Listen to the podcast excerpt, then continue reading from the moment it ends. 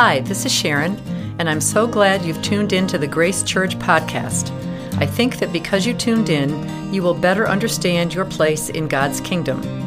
At Grace Church, we are living out our ancient faith in modern times, and we believe that these next few minutes will draw you closer to Jesus. To find out more about what's going on at Grace, visit us at graceocala.org. Good morning. It is a joy to be here. It's always a joy for me to be at Grace because I always, I always think about this once I get here that this is the very first church I ever came to in the Diocese of Central Florida. And that was long before I was on Bishop Howe's staff back in the day. I came, visited here in 1978 with a youth ministry team called King's Kids in Action. And I remember sleeping over in the parish hall floor for a couple of nights while we were here. So, uh, but it's always a joy to come back here to, to be a part of this congregation. Thank you, uh, Father Jonathan, for the opportunity to come and, and uh, be in the pulpit this morning. I want to talk this morning a little bit about fear. It's kind of a hot topic these days. And I think there's one reason for that is that fear sells. You know, you talk about people being afraid of things and people take notice. You know, I have to be honest that in many ways, I don't understand those things that are out there that are intentionally that people go to to be scared. You know, I don't understand slasher movies. You know, I, I really don't get the concept of why that is fun. Um, I will say this I do like thrillers, and uh, I would say, sort of say that's a different category. Of, and I would commend to you uh, Star Trek. Uh, I saw it on Friday, and that actually fulfills a 40 year ritual, uh, almost a 40 year ritual in my life. Um, I remember standing in line at Star Trek 4 on opening day, and I was commenting with a friend who had been to a couple of the ones before that I've been to every Star Trek movie on opening day. So that has become a ritual in my life, and so Friday, regardless if I wanted to or not, uh, I had to go and see Star Trek, but I would recommend it to you. It was a good ride. Um, so, but once again, there's this thing about fear. There are lots of things to be scared about. I, I read online this week a pastor, a Pentecostal pastor, uh, posted a whole thing about the Pokemon Go uh, game that's out there. And he basically called these little virtual critters at Pokemon stops uh, demons. And he said we should be scared of them. You know, we don't need those things. And I, and I have to let you know that we have four Pokemon stops at Canterbury.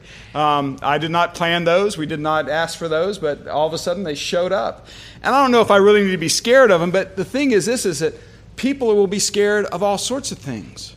You know, you get enough people talking about something with enough fervor and, and raising a few questions, and people will freak out. So beware Pokemon this morning. Maybe something a little more fearful that is this unique uh, election cycle we find ourselves in. You know, some folks are freaking out. They're wringing their hands. They're obsessed. I get it from every area, like on my on the media feeds that I get, from the left and from the right, and people can't believe what's going on, and they can't believe this person said that or the other, and they're they're just they're they're wondering what are we going to do? How are we going to make it? And they're just one of my friends who's actually a psych- psychologist, PhD, says I've never been more frightened than I am right now. Andy Stanley, who I listen to a good bit, uh, has six words. I think they're prophetic words for it. So if you're out there, if you're wringing your hands, if you're obsessed, if you're concerned, here are words for you. Stop it. You're scaring the children.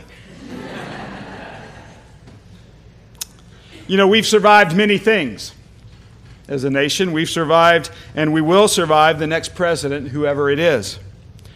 I encourage you to pray, to be engaged, to be informed, and exercise your rights as a citizen.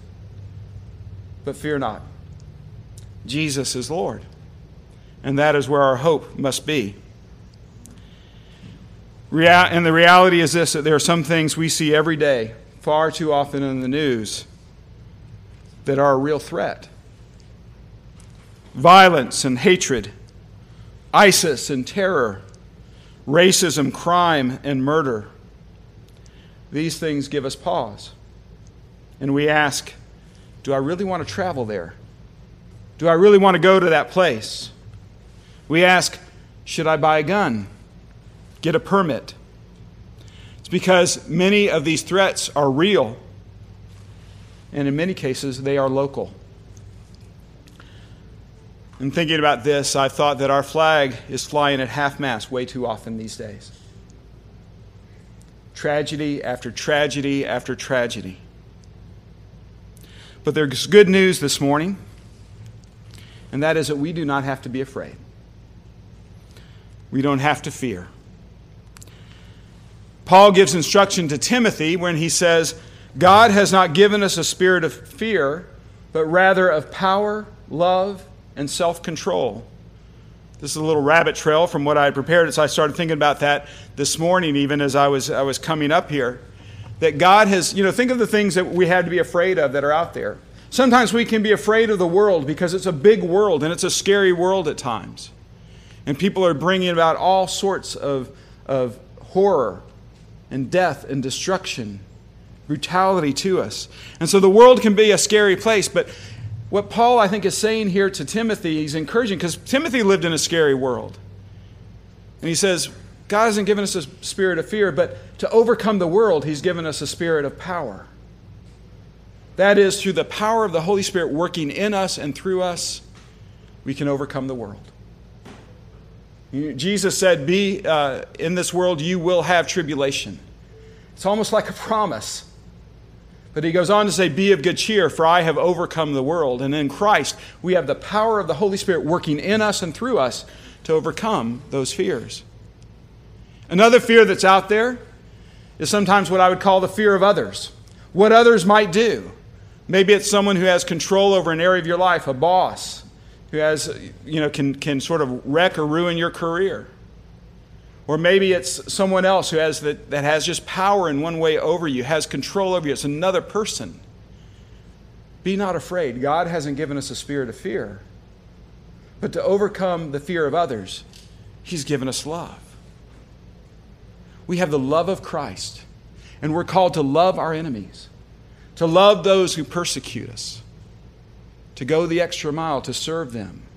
If we're offended, if something happens to us, we turn the other cheek, Jesus says. We go the extra mile. That is what love would do.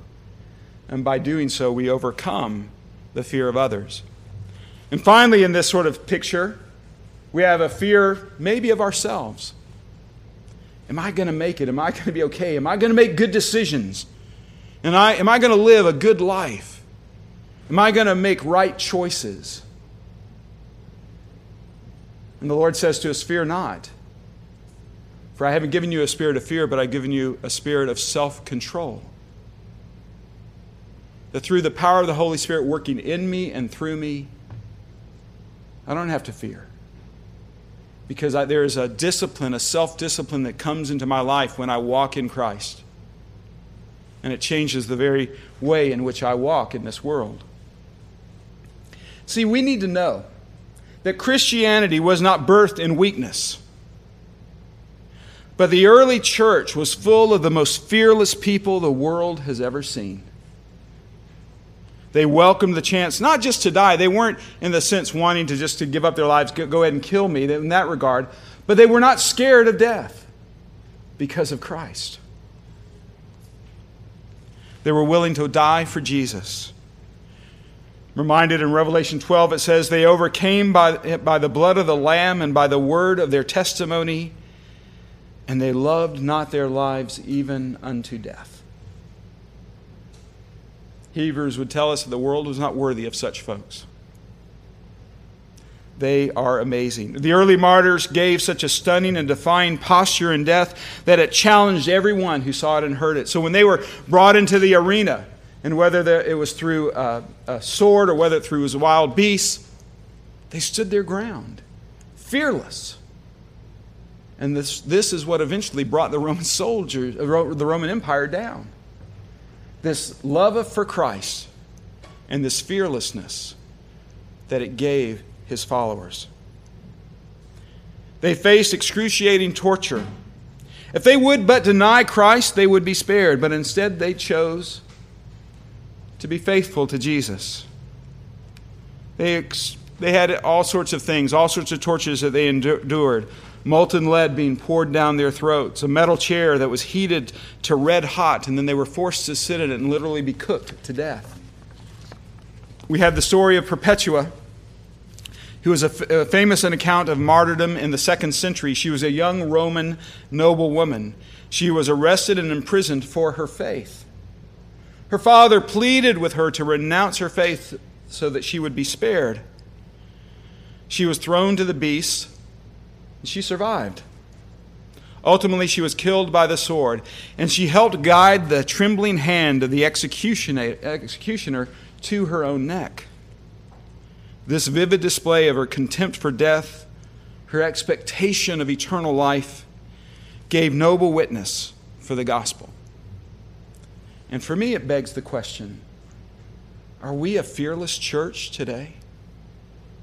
Are we fearless in the side of persecution? Some are. We hear the stories of people that are martyred in the Middle East, and it's an amazing account of people who would rather die than give up Jesus. Are we fearless?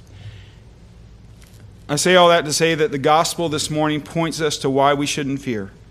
You need to understand that these words, which have become common to us, and we, we say them every week of the Lord's Prayer, what we call the Lord's Prayer, these, this teaching of Jesus on prayer is radical.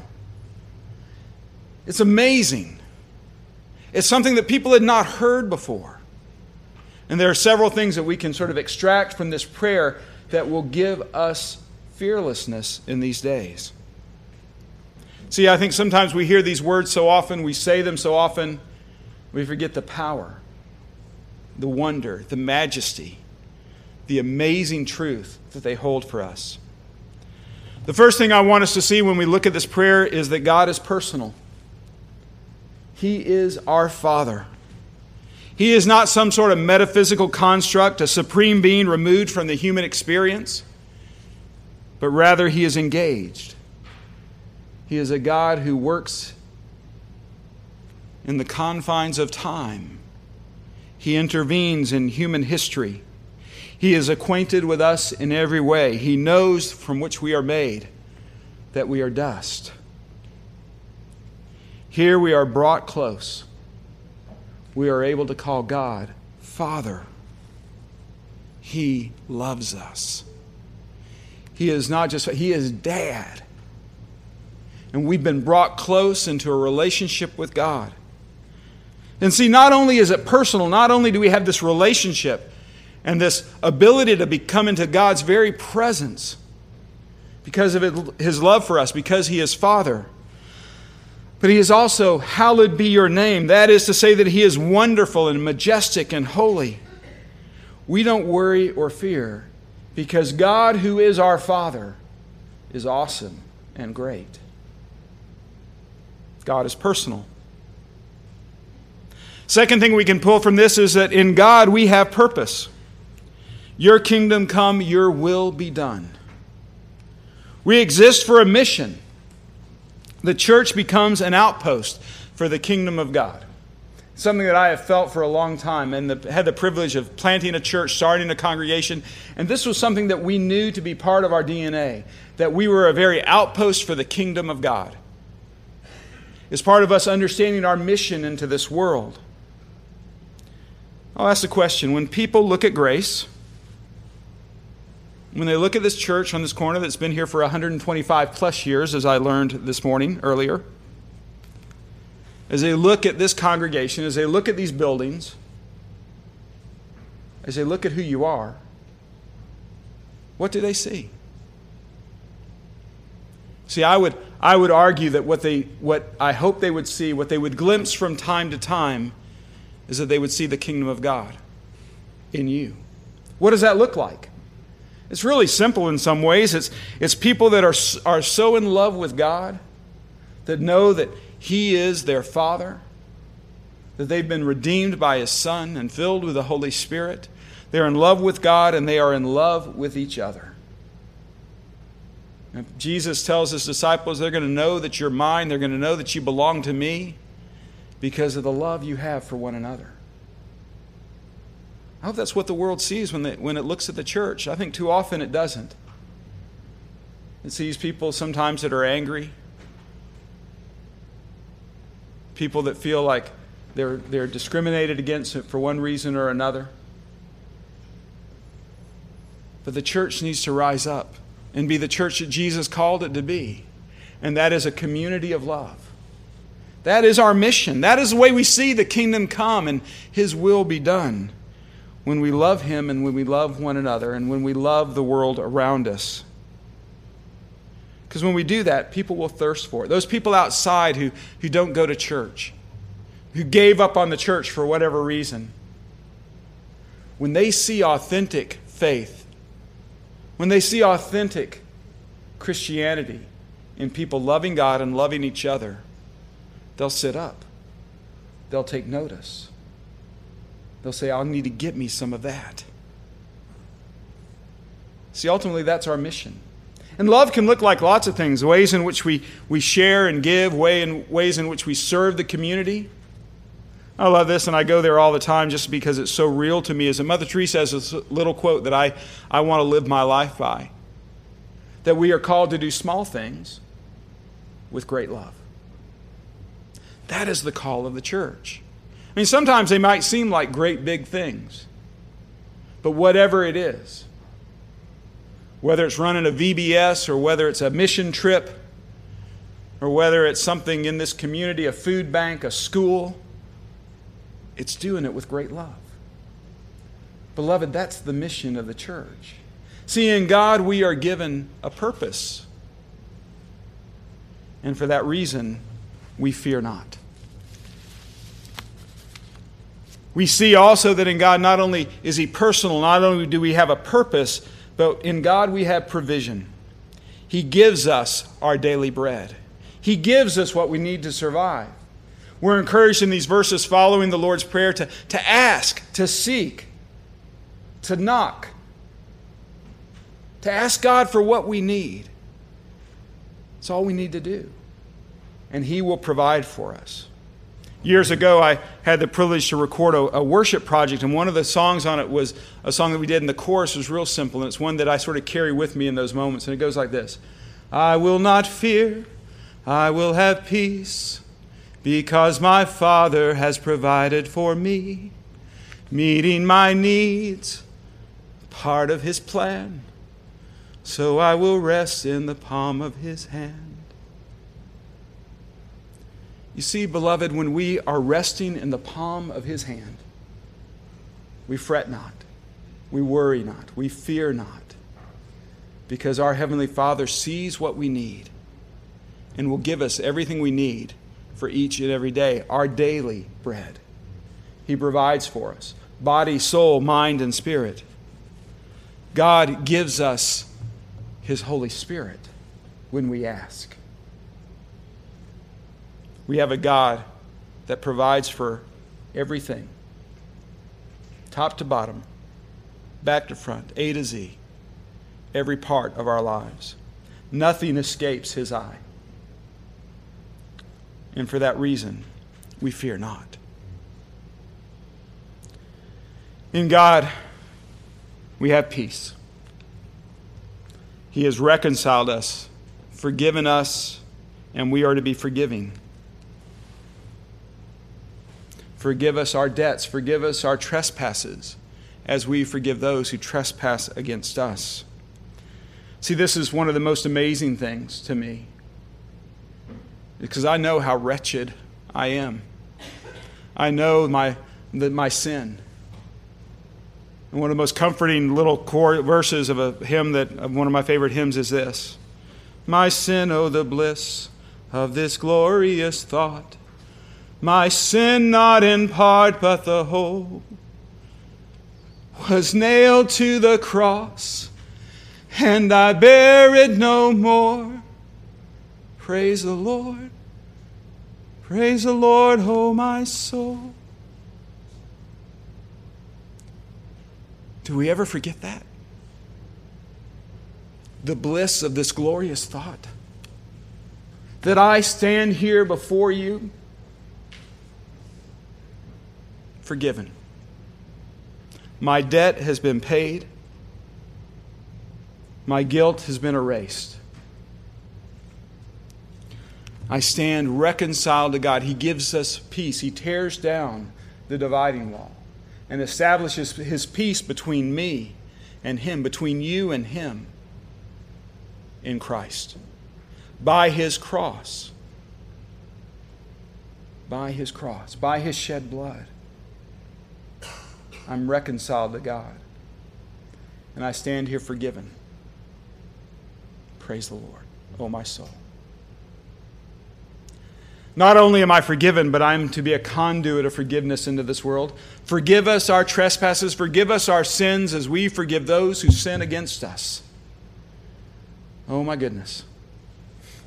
I look out in this world, and there are all sorts of people I could be mad about or, or sort of hold things against them. Uh, this came to mind as I was sitting there this morning, as I was sitting this morning just a few minutes ago, that, you know, there are a lot of people I need to forgive. I need to forgive the University of Georgia for firing Mark Richt. You know? What a stupid thing they did. Right? I need, I need to forgive whoever's responsible for the Atlanta Braves this year. You know, more than that, and it kind of gets a little closer to home, I need to forgive CNN and Fox News. Man, they're stirring the pot. It's not helpful. It's less about information and, and reporting news than it is about the right and the left the continued polarization of our nation. It grieves me. I need to forgive Donald Trump for his enormous ego, his brash and hurtful things that he says. I need to forgive Hillary Clinton for her reckless and careless handling of national security. What I see is her pride in thinking that she's above the law. I could judge them all day long. That ain't my job. If I hear anything in this passage is that I'm forgiven and I need to forgive others. I need to forgive. And when I do that, I don't fear Donald Trump or Hillary Clinton at all. Because Jesus is Lord. We'll, we'll get through this election cycle. As I said earlier, we'll survive whoever the next president is. And I'm not saying we shouldn't, like I said, do what we can do be informed, be engaged, vote, do those things that are our rights as American citizens. But fear not. Fear not. And finally, in God, not only is He personal, not only does He provide for us, not only does He give us peace, we have protection. In God, we have protection. Lead us not into temptation, but deliver us from evil. Jesus is Lord. Do you believe that? Is God all knowing, all powerful, all present?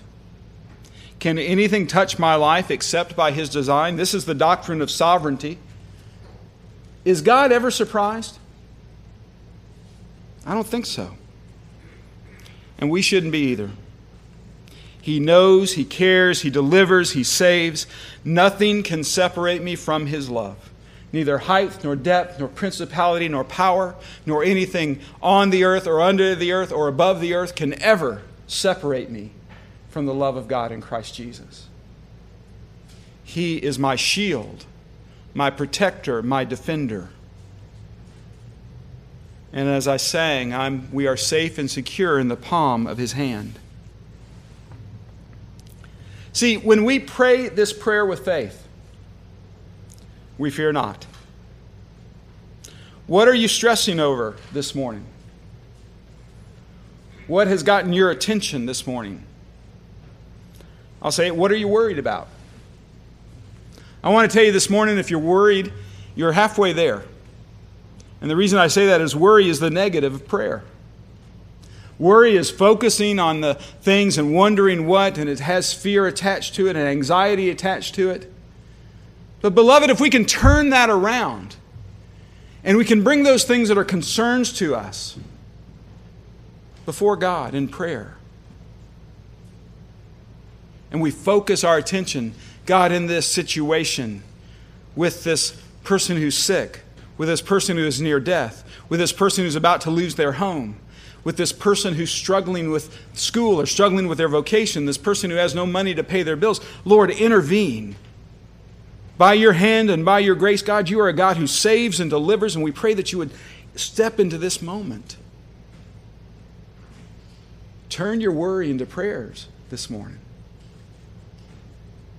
It's, like I said, it's the positive application of our intentional focus, of our, of our understanding. When we give ourselves to think about something, let's think about it in a way that God can, can we call upon the Lord to intervene by His grace and by His mercy. Think about this morning about a God who is personal, a God who gives purpose, a God who provides, a God who makes peace, a God who protects when you dwell on those things, you have no reason to fear. I pray this day that we would become the people that God wants us to be, that we would truly be fearless in this world. Because when people see fearless people, they're going to want to know why. And it's not because we're tough or we're, you know, we have all the answers. That's far from the case. We're fearless because we serve God and King, Lord and Savior, Redeemer. He is our hope and our salvation. And because of that, I will not fear, I will have peace, because my Father has provided for me. Meeting my need is part of His plan, so I will rest in the palm of his hand. Amen. We're so glad you joined us on our podcast today. We hope that you will take what you've heard and share it with your community. If you'd like to learn more about our church community, find us on Facebook or Instagram or online at graceocala.org. Go in peace.